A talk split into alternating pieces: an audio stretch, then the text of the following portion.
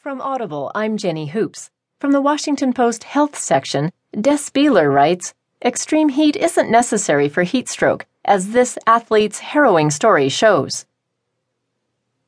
To Doug Wetzel, the chicken or egg question of what really happened to him during a triathlon last year is not of utmost concern.